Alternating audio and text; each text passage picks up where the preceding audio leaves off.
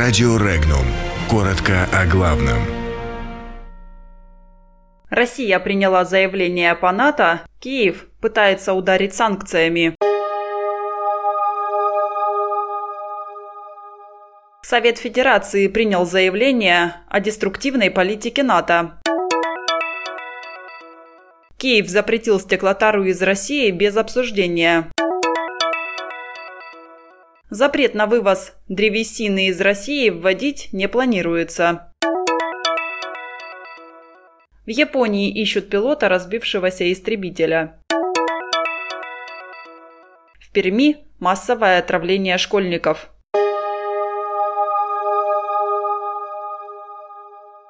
Совет Федерации единогласно принял заявление о деструктивной политике НАТО. Как отметил первый заместитель председателя Комитета Совета Федерации по международным делам Сергей Кисляк, отказ Альянса от согласования принципов единого пространства безопасности по сути и является первопричиной всех трудностей, которые возникают в отношениях между Россией и Североатлантическим альянсом.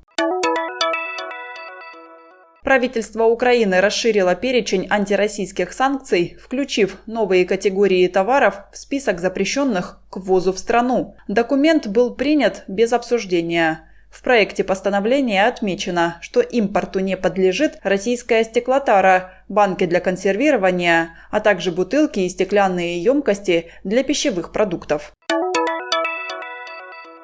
Полный запрет на вывоз необработанной древесины из России за рубеж нецелесообразен. Об этом заявил министр промышленности и торговли России Денис Мантуров на заседании в Совете Федерации. По его словам, с каждым годом доля экспорта круглого леса снижается. Тем не менее, проблема пока сохраняется на Дальнем Востоке, признал министр. Он отметил, что полный запрет пойдет вразрез с обязательствами России в ВТО.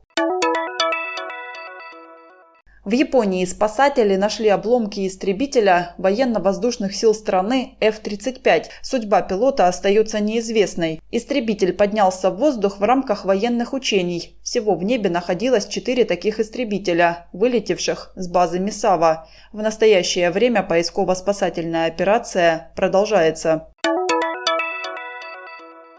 Перми в школе номер 107 отсутствовали на уроках по причине плохого самочувствия 137 человек. Всего в школе учатся 606 человек. На данный момент 5 школьников госпитализированы, остальные находятся дома. Причины заболевания детей выясняют специалисты.